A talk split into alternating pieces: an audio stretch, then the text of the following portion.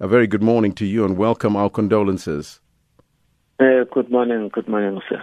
Mr. Mazibuko, can you tell us what transpired and what happened? Um, first of all, we're very shocked as the IFP uh, because we've just received the news that uh, our comrade uh, Samkelo Dlamini was gunned down in Ulundi.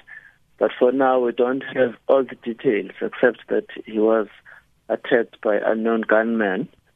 Uh, and we don't want to speculate as to what, what, what it was about. Um, but we would like the media, rather the, the law enforcement agencies, to help us by swiftly uh, apprehending the perpetrators because that will help us to, to know what happened and what were the circumstances of his uh, assassination. Mm-hmm. Uh, I know that you don't want to speculate, but is there any sense of what uh, what sort of motivation could be behind the killing?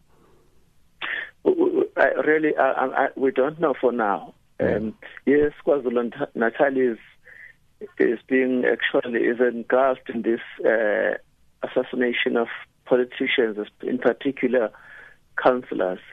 But up, up to now, as the IFP, we've never, we've not heard, we've not been victims of, of that unfortunate uh, situation.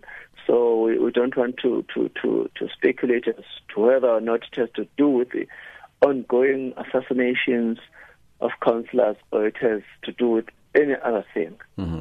Now, Mr. Dlamini was also the party councillor at the Zululand District Municipality. Uh, do you have any knowledge uh, of his life being in danger or even being threatened?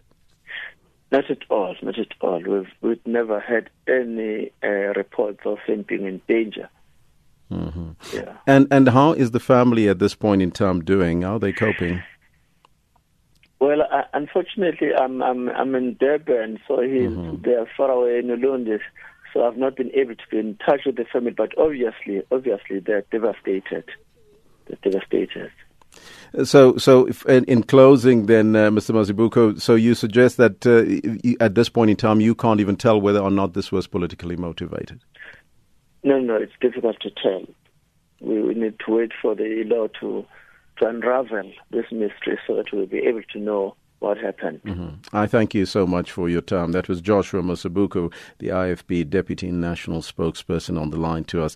A tragic situation there. Uh, that news that just came in. A prominent IFP leader from Zululand has been gunned down at Ulundi in northern KwaZulu Natal. Samkelo Dlamini. He was the IFP chairperson from the Zululand district. He was ambushed apparently by unknown gunmen while driving on the main road in Ulundi.